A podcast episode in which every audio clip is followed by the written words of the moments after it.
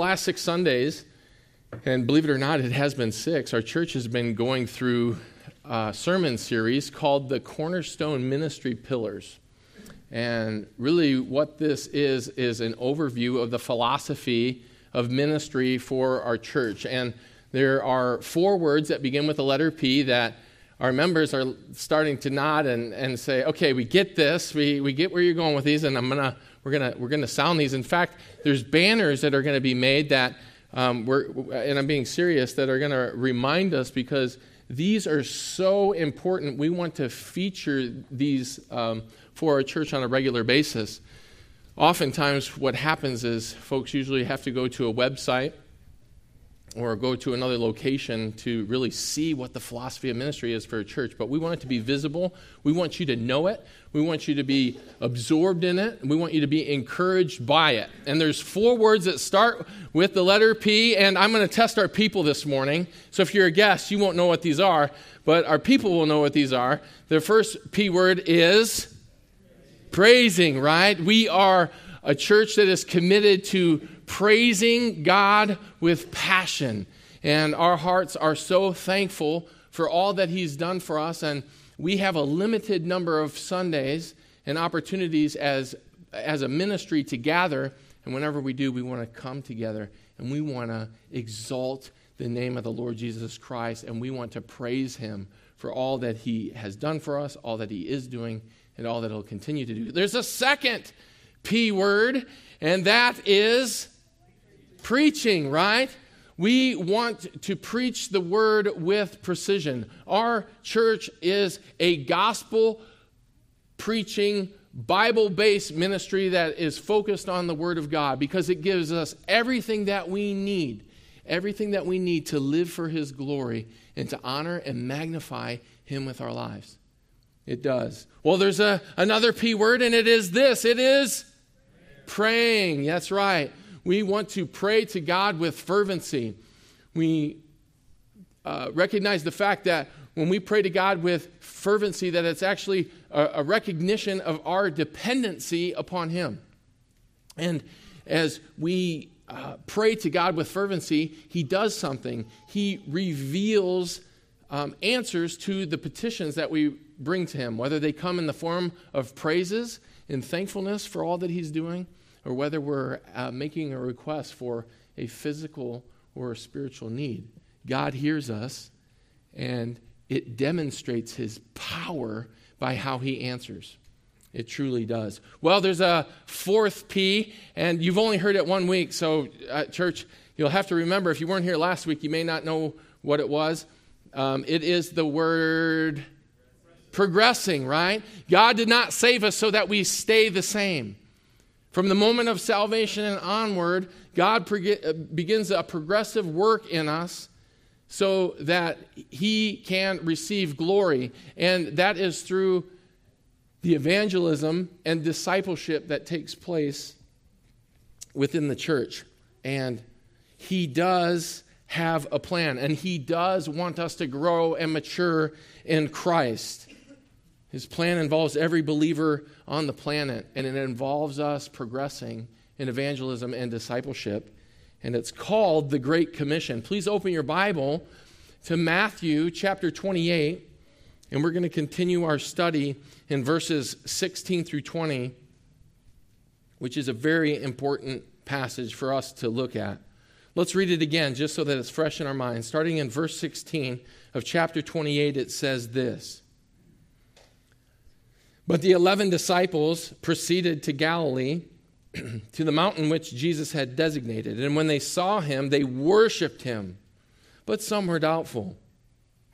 And Jesus came up and spoke to them, saying, All authority has been given to me in heaven and earth. Go, therefore, and make disciples of all the nations, baptizing them in the name of the Father, and the Son, and the Holy Spirit teaching them to observe all that I commanded you. And lo, I am with you always, even to the end of the age. And last Sunday, our first sermon that we heard on this ministry pillar introduced us to four aspects of the Great Commission that help us to fulfill it. four different aspects.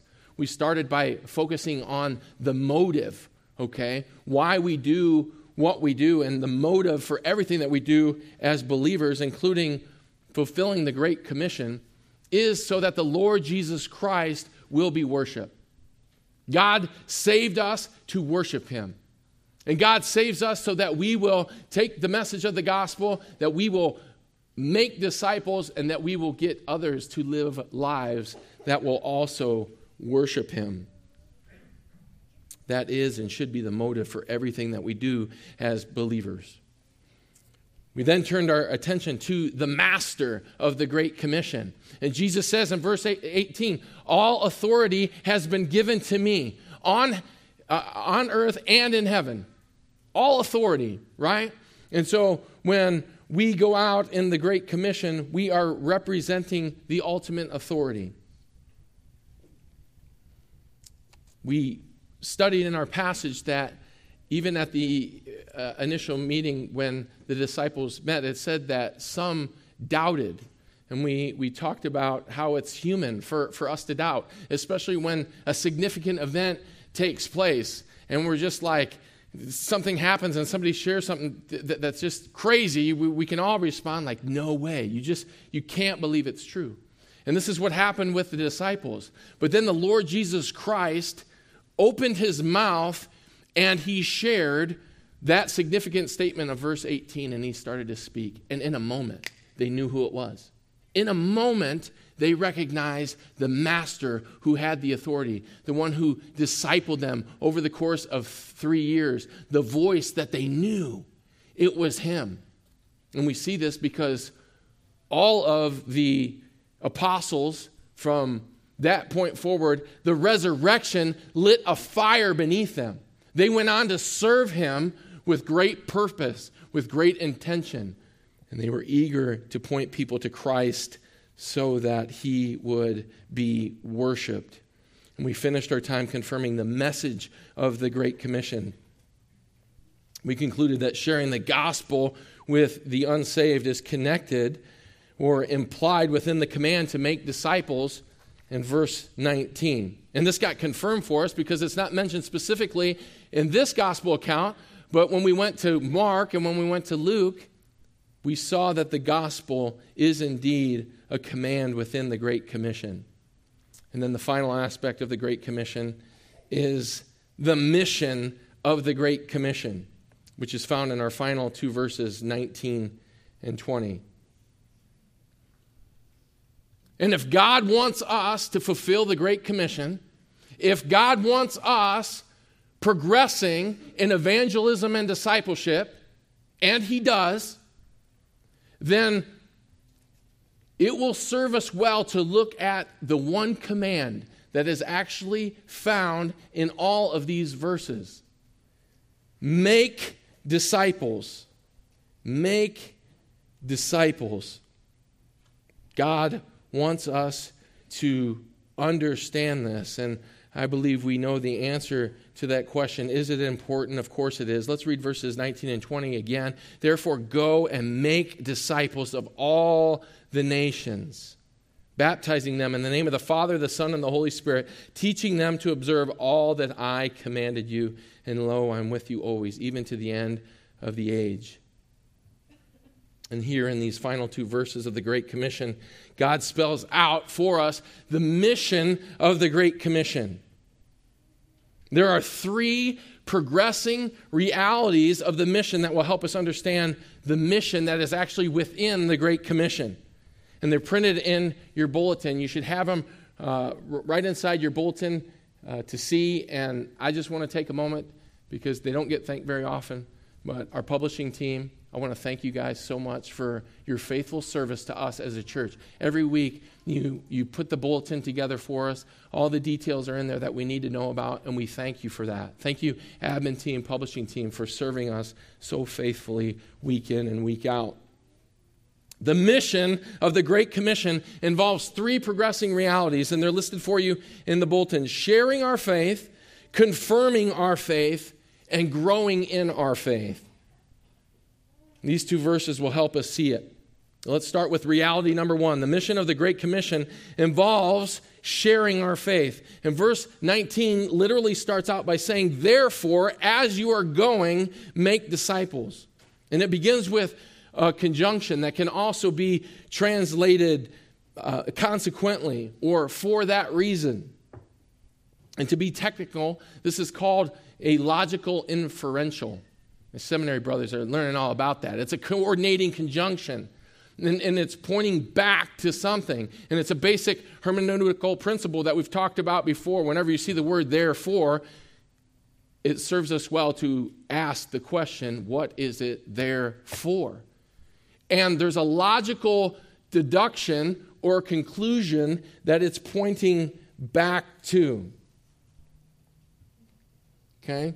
Verses 16 to 20 are all one pericope in the Greek language. It's one paragraph, one complete thought. And last week we studied the first half of this passage, and that allowed us to see the motive, the master, and the message of the Great Commission. And the word commission actually means this a formal written warrant granting the power to perform various acts or duties. And this is Webster's definition, and it actually works for us in the Great Commission.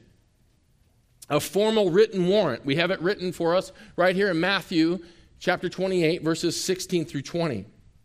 Granting the power. We talked about this. The power and the authority come from the Lord Jesus Christ to perform various acts or duties, and the act or duty is to make disciples. I want us to use a play on words that will help us be reminded of the mission of the Great Commission, okay? And when, I, when we think about the word commission, uh, divide that into, uh, use the prefix before co mission, okay? Co means with. And so there are things that we bring along with the mission. We bring the right motive with us when we carry out the mission. And the mission is for Christ to be worshiped. We bring with us the authority of the Lord Jesus Christ, who is indeed our sending agent. And He's the one that we're doing this for.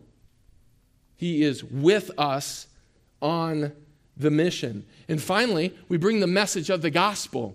We need the gospel in order to make disciples. We bring with us that message so that it can be shared. The therefore points us backward to all of these aspects. Every aspect is important to keep in mind as we're sharing our faith. And last week, under point number three, when we talked about the message, we saw the command in the other two gospel accounts because we don't see it directly in this account of the Great Commission. Evangelism is the first priority in making new disciples. Sharing our faith means sharing the gospel. A true disciple is a follower and a learner of Christ, which we'll discuss in greater detail under uh, our third point. But to be a true disciple, a person must be a true convert. They must be born again. A train can't go anywhere without an engine. A light can't be turned on without any electricity. Without an enabling power supply, many things are useless. And the same can be said for making disciples and trying to fulfill the Great Commission. If we try to do it without the spiritually enabling power supply of the gospel and without faithful messengers sharing it, it's impossible to make disciples. And we see this emphasis through Christ's ministry as he preached the gospel and shared it with people. We see the priority of the gospel as the disciples shared their faith from Pentecost onward. The apostle Paul provides insight into this and if you'll turn with me to 1 Corinthians chapter 2, there's a, a, passage here that I believe will, will bless and assist our understanding. 1 Corinthians chapter 2,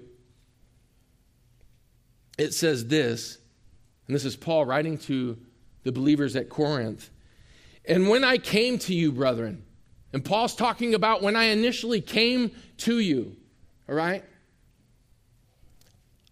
They're converts now. He's referring to them as brothers. I did not come with superiority of speech or of wisdom, proclaiming to you the testimony of God. For I determined to know nothing among you except Jesus Christ and Him crucified. Paul got it. Paul understood it. He initially, when he zeroed in and when he uh, uh, went to the, the, the, lost people in Corinth and he evangelized, and Paul was a gifted evangelism, uh, gifted in evangelism, okay? Paul was bold for the gospel. But I also want to share this because I think this will also encourage us. Did evangelism make the Apostle Paul a little nervous when he shared the gospel? Does it make us a little bit nervous when we go out to share the gospel? Verse 3 I was with you in weakness and in fear and in much trembling. And my message and my preaching were not in persuasive words of wisdom, but in demonstration of the Spirit and of power, so that your faith would not rest on the wisdom of men, but on the power of God. What an encouragement to us as we share the gospel. As we go out and we evangelize people, sometimes we, we think like we're, we're really going to screw this up. This is, I'm not going to get this right. There's, you know, so much depends. I mean, come on, guys. So much depends on us. So much depends on us. And the reality is that God is at work and the Spirit draws men to Himself. And the Spirit even can work through, despite our weaknesses and our failures and our shortcomings and our inadequacies.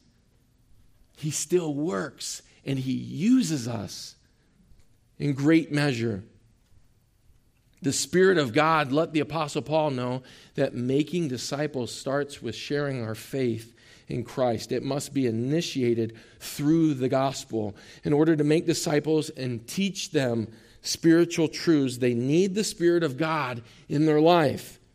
And move down to verse 14 of the same chapter. God spells this out for us even more clearly. Verse 14. But a natural man does not accept the things of the Spirit of God, for they are foolishness to him. He cannot understand them because they are spiritually appraised. And this features for us the doctrine of illumination, which provides only believers the capacity to discern divine truth. And unbelievers simply are unable to do it to make true disciples and to engage the mission of the commission, we must be ready to share our faith. We must be ready to share the gospel.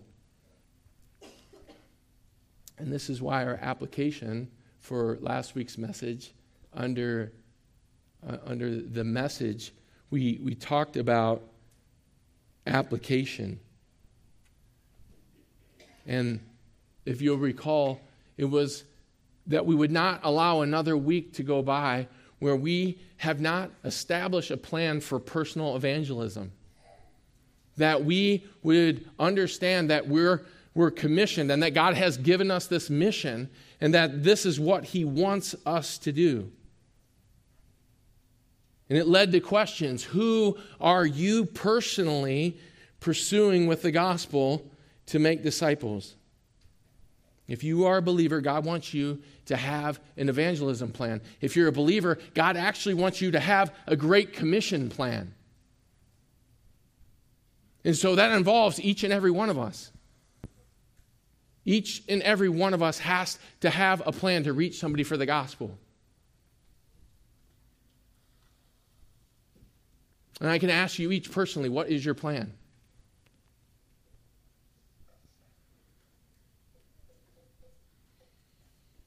Ed Gonzalez, what is your plan?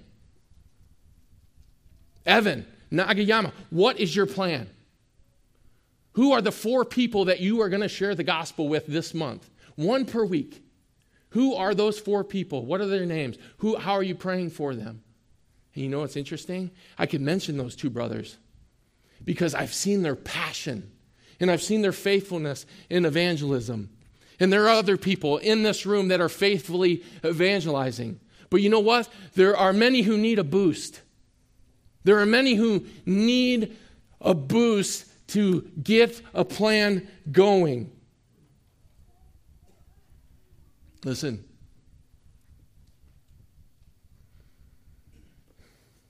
Life is too short. Hell is too hot. Eternity is too long. And besides all of that, besides all of that, the glory of the Lord Jesus Christ is at stake. And so we can't not have a plan. We need to have a plan. And this is no guilt trip. And I, I, really, I mean this with the sincerity of my heart. I do not want this to sound heavy handed in, in, in any way. We're simply talking about what's going to be a pillar for this church. What is going to be, what is going to support the ministry of Cornerstone Bible Church? This is going to be a pillar.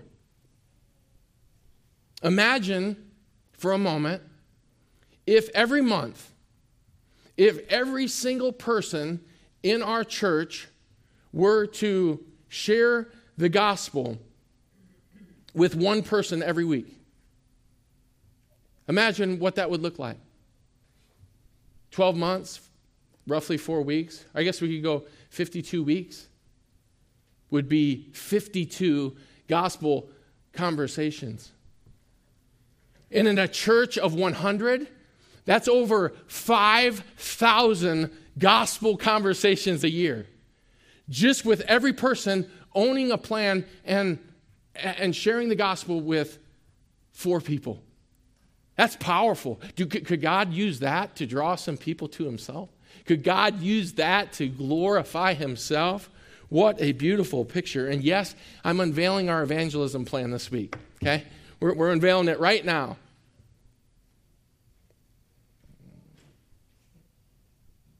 Uh, I said as we speak, I think I'm the only one doing all the talking, but I want us to get this. Four people every month, one gospel conversation per week. And, and I thought about this, and this encouraged me greatly. And I want to let you know that we actually um, put together four gospel tracts uh, or packs of four, four packs. They're right back there on that table. And we want everyone to take four gospel tracts w- with you today, okay? And, and this is what you're going to do. And we learned this in our evangelism class. We pray, we pursue, and we proclaim. This is how we evangelize. We pray for the, the, those people. And I would take, take the, the gospel tracts and, and, and your pastors and elders are doing, well, there's only one pastor, but uh, pastor and elders are doing this with you. And, and write, you write the name of that person and whom you're going to share it with. And you can even, when you share that gospel tract, they'll see their name on it. And you can let them know that that is for them. And you can share that with them. And we're going to pray because we, we know that the Spirit has to be at work. We can't do this in the flesh. And then we're going to pursue the, excuse me, those open doors that we have to share the gospel with them. And then when the time comes, we want to proclaim that message. We want to let them know with precision the message of the gospel. Four gospel tracts, four unbelievers, one a week. And I think that's is that, is that doable for us? I just have a question. Is that doable for you? Is that, is that real? Everybody wait. Are you out there? Are you out there? Is that doable? We can do this. We can do this. And, and from Easter, listen, this is, today is Easter Sunday. Between now and next Easter Sunday, which will be our landmark, our church is committed to sharing the gospel f- over 5,000 times. And we're all going to bear that responsibility. We're all going to we're all going to rise to that occasion. We're all going to have that great joy of walking in faithfulness to serve the Lord. You know, you might have heard this expression. if you aim at nothing, you'll hit it every time. You aim at nothing, you'll hit it every time. And it's so true. It's especially true when it comes to making disciples. And we need the right motive. We have the right master. We have the right message. And now we need to understand the right mission. The mission is to make disciples and there are three progressing realities that help you and I do this. The first is sharing our faith, the second is confirming our faith. Let's continue in verse 19. We just read there, For as you're going, make disciples of all the nations. Now it says, baptizing them in the name of the Father and the Son and the Holy Spirit. Once a new disciple responds in faith to the gospel, the next and most logical progression is for them to be baptized. And there's all kinds of stuff that's going on in the Greek here, and I, I want to have a chance just to unpack this a little bit. First, the command make disciples is actually it's an aorist verb which is which, which means that it's a past completed action that it's already done or, or, or there's an assumption that it's already being done but it's in the active tense so what's this mean to us the command already assumes that believers are doing this. So much so that it has been considered as a past completed action. The Lord Jesus Christ already assumed that his disciples would be making disciples, and now the same assumption is made of us.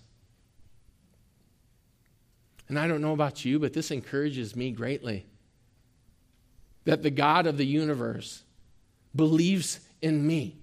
The God of the universe believes in the church. He believes in you. He enables us to do this. He saved us for this mission. And the command, make disciples, though it's an aorist, it's also an active verb. So this means that though it's considered a past completed action, there are, because it's active, there are continuing or ongoing results. What are the continuing results of having made a disciple? There are two participles that describe the continuing results. One is translated baptizing, and the other is translated teaching, which we'll get to in just a moment. If we are making disciples, and we should encourage those who respond in faith to pursue baptism. A true disciple should have a true desire to be baptized. And if they don't, whoever's discipling them needs to take an opportunity to feature the significance of this first step of obedience. And the participle uses the same root word from which we get our English word baptism, a word that is, I'm sure, familiar with you baptizo, right? It literally means to immerse in water. The initial act of obedience to the Lord Jesus Christ after salvation is to submit to baptism by immersion as a testimony to our union with Him in His, his, his death and in His burial and resurrection. And this is the pattern that we actually see throughout Acts. In Acts 241, it shares that after Peter's sermon at Pentecost, that those who received the word were baptized. After Philip preached the gospel in Acts 8, the believers were baptized. Again, in Acts 10, Peter encourages those who put their faith in Christ to be baptized. Just a couple brief comments as it relates to the immediacy of people being baptized right after they professed faith. The theme of the book of Acts is the birth and growth of the church. But there isn't anything um, that is prescriptive or being commanded of us as a church to follow this example. The persecution of the church in the first century was, and I've shared this time and time again, it was very intense. And nobody in their right mind would be enticed to join a church unless God had specifically changed their heart to do so.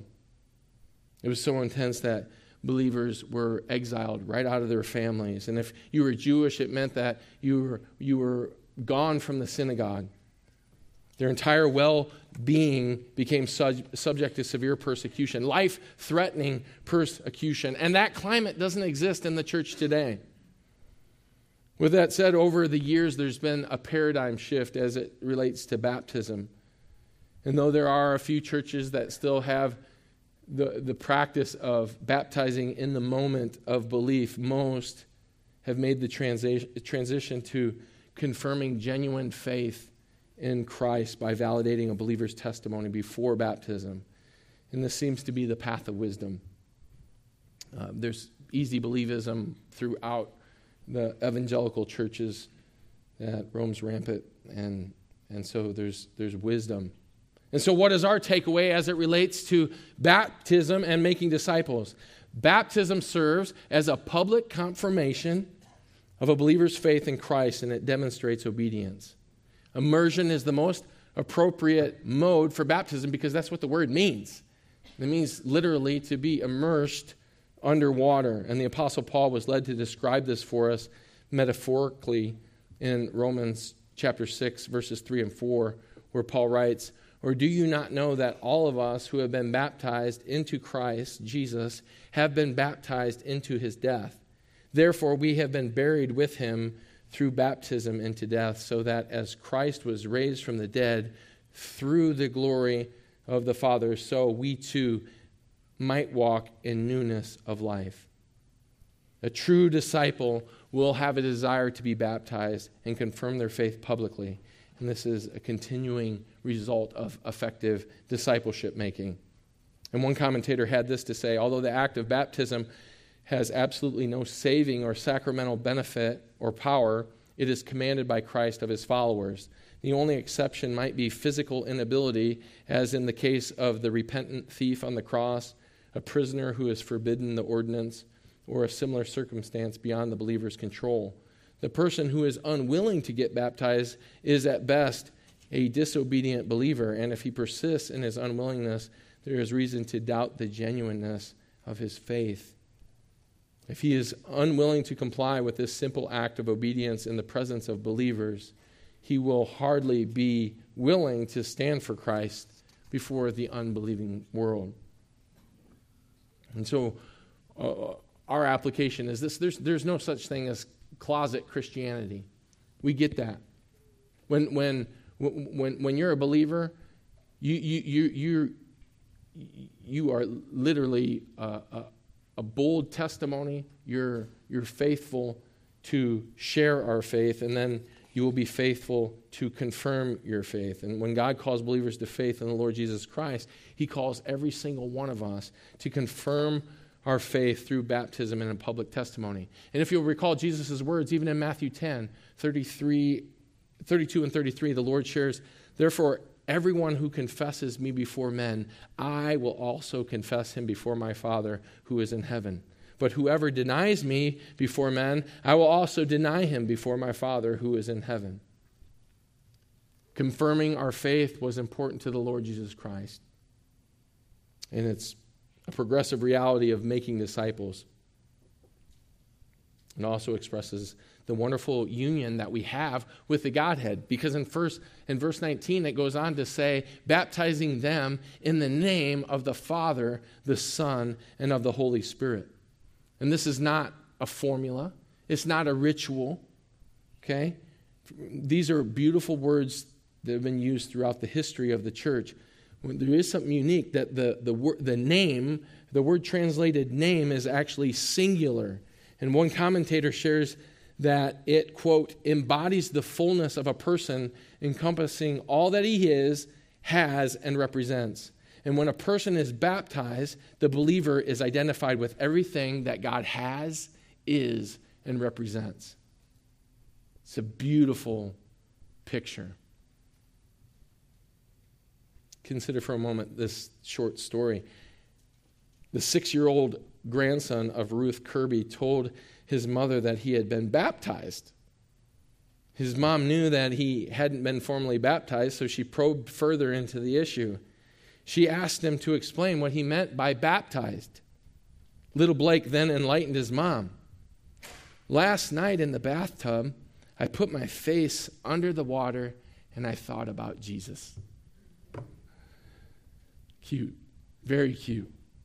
And as cute as this story is, the truth is that there are many believers who have never been instructed about the importance of believers' baptism. And as a result, they, they don't know how significant it really is. And if that's you here today, maybe you are a new believer, maybe you've been saved in the, the recent months or the recent years, or if you're, you've been a believer for a long time, but you, you, have never pursued baptism. Can I ask, can I ask you something? Please, please, please talk to someone about that. Talk about pursuing baptism. Talk to your care group leader. Talk to um, any of, of the elders. You can talk to me. We want to make sure that you have the opportunity to confirm your faith in baptism. The mission is to make disciples, and there are three progressing realities that help you and I do this. The first was sharing our faith by sharing the gospel. The second was confirming our faith by the pursuit of baptism and encouraging those who we disciple to pursue baptism. And the third and final reality of making disciples is growing in our faith. And I think everyone sees the logical progression of what's taking place here, right? Sharing our faith, confirming our faith, and now we get to grow in our faith. From the moment of our salvation, God is as small as He will ever be in your life. From the moment of your salvation, your God will be as small as He will ever be in your life. What do I mean by that? Because from that point onward, there's growth as you're going to continue to pursue Him. You're going to grow in your knowledge of Him, and the object of your faith is going to grow bigger and bigger. And as the object of our faith grows bigger and bigger, and our God gets bigger, our worship gets bigger. And we have a desire to know Him, we have a desire to grow in Him. We briefly mentioned the two aspects of a true disciple of Christ are a disciple is a follower of Christ and a learner of Christ, but it begs the question how do we follow? What do we need to learn? The mission of the commission provides the answer for us in verse 20. Christ shares what we need to obey and learn and then teach to others when he says to observe, or this word could be or obey, all that I commanded you. And so the real question is what does this include? In a narrow sense, it could be limited just to the um, oral teaching and the gospel accounts of the Lord Jesus Christ and what he shared in the gospels. But in a broader sense, all that Jesus commanded includes the interpretation and application of his life and teaching. And the book of Acts actually starts out in verse 1, uh, chapter 1, verse 1 and it, uh, the, and it, it explains that it contains the narrative of what Jesus continued to do and teach through the apostles after his resurrection. All that Jesus commanded can also and it can also include the epistles since they were written under the inspiration of the Holy Spirit and were also considered to be a command of the Lord. And here are just a few passages that support this in John chapter 14, which I understand isn't an epistle, but Jesus shares something in verse 26. He shares with Peter, James, and John, who, who wrote many New Testament epistles, but the Helper, the Holy Spirit, whom the Father will send in my name, he will teach you all things and bring to your remembrance all that I said to you. And then they recorded it for us. The Apostle Paul wrote in 1 Corinthians 4, 14 37, if anyone thinks he is a prophet or spiritual, let him recognize that the things which I write to you are the Lord's commandment. So, in a larger sense, all that Jesus commanded includes all of the New Testament. All of the New Testament. And at first glance, this probably seems very intimidating, right? How in the world do I remember all of the New Testament commands? Is that not intimidating? Maybe just for me it is. But God has provided four major helps, and I want to briefly share these. We don't have time to dig into them, but I want to I want to share them with you even though we can't look at them in detail, okay? Four things that he's provided that help us to remember all that he's commanded. He's given us a conscience. He's given us the Holy Spirit. He's given us his word and he's given us other believers. All those things can help us remember what God has commanded. First, he's given us a conscience. And the word conscience actually breaks apart into con and science. And con means with, and science means knowledge. And what the Bible teaches is that every person on this planet has, has a conscience. And God has inscribed his moral law onto the heart of both believer and unbeliever. And the Apostle Paul was used by God to record this insight in Romans 2, verses 14 and 15, which, which say, For when Gentiles who do not have the law do instinctively the things of the law, these not having the law are a law to themselves, in that they show the work of the law written in their hearts, their conscience the knowledge that I've given them, bearing witness, and their thoughts alternately accusing or else defending them. Every person has a moral compass. And for some unbelievers, it can actually be pretty, a pretty sensitive or, or, or, or sharp moral compass. Although God would warn us and say that it's not reliable, we would see the deceptive nature of the human heart. But this is, by the way, how unbelievers reach the conclusion that human beings are generally good people. Through a measure of God's common grace, God's moral law provides a level of morality. Okay? It provides a level of morality for fallen mankind to think that they are the ones who are by nature good people, though the reality is that they refuse to give God any of the rightful credit. They suppress that truth in unrighteousness. And that's a whole other sermon. I love to preach that. But it's, it, I'm, I'm telling you, that's, that's, that helps us when you go out and we do evangelism and when people say that they're a, a pretty good person. How can they reach that conclusion? Look around you. Or how can you say mankind is pretty good people, right? Because through God's common grace, there is a moral compass that He's provided. Second, the Holy Spirit helps us just as Jesus said, and that comes in John 16 13, which says, But when He, the Spirit of truth, comes, He will guide you into all truth. So He'll help us to remember the commands, the Holy Spirit. Third, we have the Word of God. This is why we study it and apply it. And the commands are clear and they help us to see all that the Lord has commanded for us to do. Psalm 119, 105 God's Word is a lamp to our feet and it's a light to our path. And fourth, we have other believers. We need each other for spiritual guidance and direction as we strive to follow and learn and teach all that the Lord has commanded us. As we bear witness, we, we serve one another, we bear each one another's burdens, right? And even in Galatians chapter 6, verses 1 through 10, that says that it's a, a summation of the law when we do that. It's a fulfillment of the law. Well, I hope these helps encourage you in our responsibility to obey and teach others. All that Christ has commanded comes with a great deal of help. It truly does, straight from the Lord. I was at the DMV the other day, and I was finally going to get my California driver's license. And they give you a couple of months to do that, but I wasn't crazy about I'm crazy about getting a California driver's license because I'm here for, for hopefully forever. But um, I wasn't crazy about going to the, the DMV in Fullerton.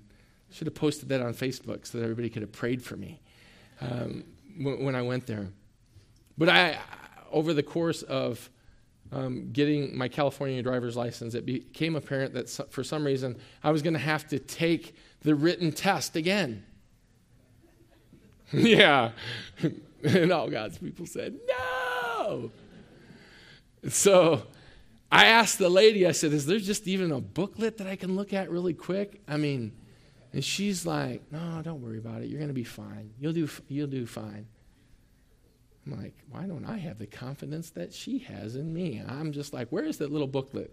I did get a little booklet, and I started to look through, and then I was in the line by the little blue door, and then I came up, and I, I, did, I didn't have a chance to barely look at it. I mean, I really didn't. And so I, I get the exam, and I start to take it. And you know what?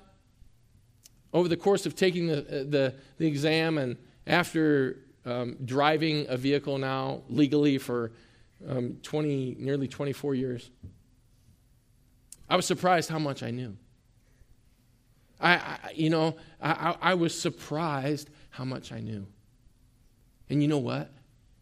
I use that as an illustration because you will be surprised how much you know about the Lord's commands. Being in a church where you have faithfully heard the word expo- exposited, preached week after week. In fact, our dear sisters, Gina and Julia, and if they listen into this message, we love you, Gina and Julia. And I want to tell you something directly that you are going to be surprised how much you know about what the Lord has commanded you to do when they're teaching and making disciples over the course of this next year over in Czech Republic. So, practically, how will growing in our faith affect the ministries of our church? Well, first, we want to focus on making disciples and encouraging believers to follow and learn directly from Christ. And then we also want to provide examples for them and that we would be able to reflect the, the heartbeat of the Apostle Paul, who said, Follow me as I follow Christ. And second, we want everyone to understand that if being a disciple means being a follower and a learner, then being a disciple maker means being a leader and a teacher. The call of every Christian as a disciple maker is a call to become a leader and a teacher. And this is an overview of this pillar, and we're going to have uh, an entire sermon series, Lord willing, that is going to talk to us about how we grow and develop and become more effective leaders and teachers. We want people to make measurable spiritual progress. Well, this is what it means to progress in evangelism and discipleship. It's what it means to fulfill the Great Commission. And this was a bird's eye view of this ministry pillar. And to end our time, the Lord shares a great encouragement in his final words of the Great Commission.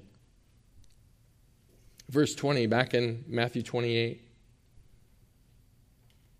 as crucial as all the aspects are to be effective in the fulfillment of the Great Commission the motive, the master, the message, the mission, which includes sharing our faith, confirming our faith, growing in our faith. As crucial as all those things are, they would be useless without the reality of what the Lord shares here at the very end. At the end of the verse 20, he says, And lo, I am with you always, even to the end of the age. The Lord Jesus Christ's continual presence remains with us and will always be our greatest source of blessing. It will always be our greatest source of comfort, encouragement. It will be His power that works in us and through us to fulfill the Father's will through the Lord Jesus Christ always means always. It can also be translated all of the days. And that's for every individual. This means every day of our lives. In the fullest meaning of the church at large, it means even to the end of the age, because we'll always be with Him. And all of God's people say, Amen to this. Well, please uh, take a moment to pray with me and give thanks to God for our, guiding us through the ministry pillars and for this message and, and also to prepare our hearts to receive communion. Heavenly Father, our hearts do overflow with gratitude that we can express our deepest sincerity. What a blessing your faithfulness has been to us in our lives. The Great Commission can be great because you're a great God, and you can work through us to accomplish it. Help us, Father, to receive, in many ways, the challenge that you've provided for us in this text. And I pray, Father, for my own heart, where I've given myself a pass, where I've not been faithful to evangelism and to share the gospel, and where I've not been faithful to make disciples or been very inconsistent. Father, your grace abounds, and you give us a new opportunity. You allow us to do that very thing. We're so thankful to be in a place where we can grow in our faith. And we pray, Father, that as we continue to become better followers and better learners, that you will allow us to become effective leaders and teachers for your namesake. That we can do that and we can help our fellow believers make measurable spiritual progress. And I thank you for our care group ministry that allows this to already exist. Thank you for our children's ministries where young disciples are being invested into. And Father, there are many more opportunities that you will provide for us as a church. So we just want to praise you for that. And Father, as we consider the reality of the church growing bigger and bigger, we know that the head of the church, Christ, the head who is at the top, as the body grows and grows, the head grows taller and taller and taller and is exalted higher and higher and higher. And in the end, we want to see you magnified. Father, as we turn our attention now to communion, we pray that you'll help us to celebrate your goodness. Help us to celebrate the resurrection and to meditate on the gospel, the salvation that we have in you, the sanctification and the continued work that you continue to do in our lives. And Father, this is a celebration that is for believers who